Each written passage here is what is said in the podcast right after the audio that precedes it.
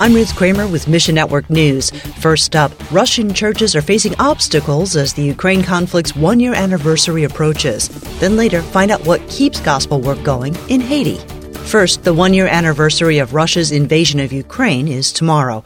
We're talking tomorrow about how Ukrainians are faring and how to pray. But there's a lot to be said, too, about the unique challenges that Russian citizens and especially Russian Christians face at this time. Throughout Russia, some Christian denominations have been silent regarding the war in Ukraine. Now, more and more unsanctioned Christian activities are being investigated. Eric Foley with the Voice of the Martyrs Korea says The logic of the Russian government is okay, yeah, but you're not registered. And that makes you suspicious, especially at this time. And it's not enough to not speak out against the war. Why are you not being supportive?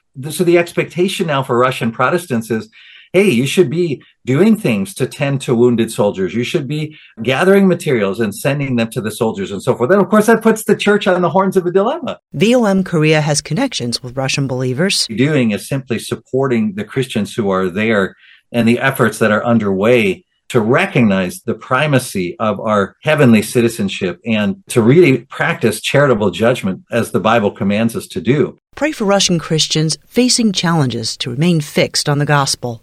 Next, United Nations experts say the February 6 earthquakes in southern Turkey left at least 1.5 million people homeless. Fadi Sharaya of MENA Leadership Center says So many people who have been through this earthquake were refugees coming from Syria to Turkey. Imagine the agony they are going through. Turkey's last major quake in 1999 left behind 13 million tons of rubble. Today, estimates range between 100 and 200 million tons of debris.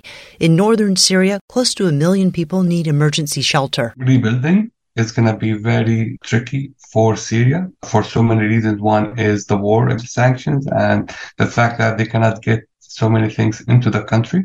Right now, they have a grace of three to six months, I think to get as much as they can. MENA Leadership Center provides training so believers in the region can help earthquake survivors. Please pray that the church will be using this opportunity to minister to people. MLC will host a psychological first aid course online this weekend.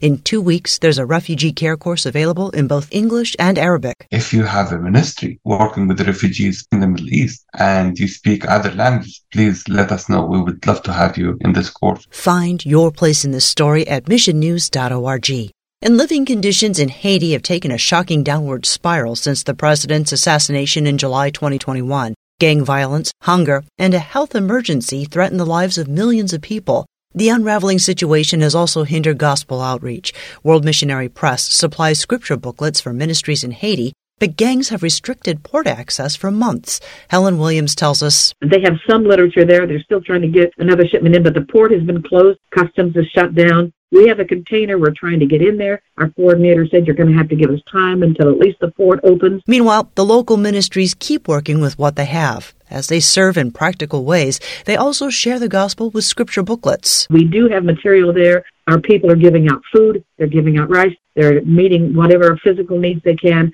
but they've got the literature and they're giving the literature as well. And God is opening another opportunity to reach the Caribbean. WMP will soon send a shipment of scripture booklets to a new partner based in Dominican Republic where thousands of Haitians have sought safety. Pray that God uses the literature to encourage Haitians and lead them to trust in Jesus during this difficult time. The Lord has had the literature arrive a little ahead of the crisis, if you will.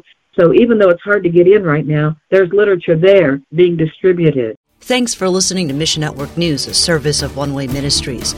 We're listener supported by people just like you. So by giving to Mission Network News, you enable us to keep the stories of God's kingdom coming. So join us here on Facebook, Twitter, or Instagram. You can also find us on Alexa, iTunes, or TWR360. And together, the Great Commission happens. Look for links at missionnews.org. That's missionnews.org. I'm Ruth Kramer.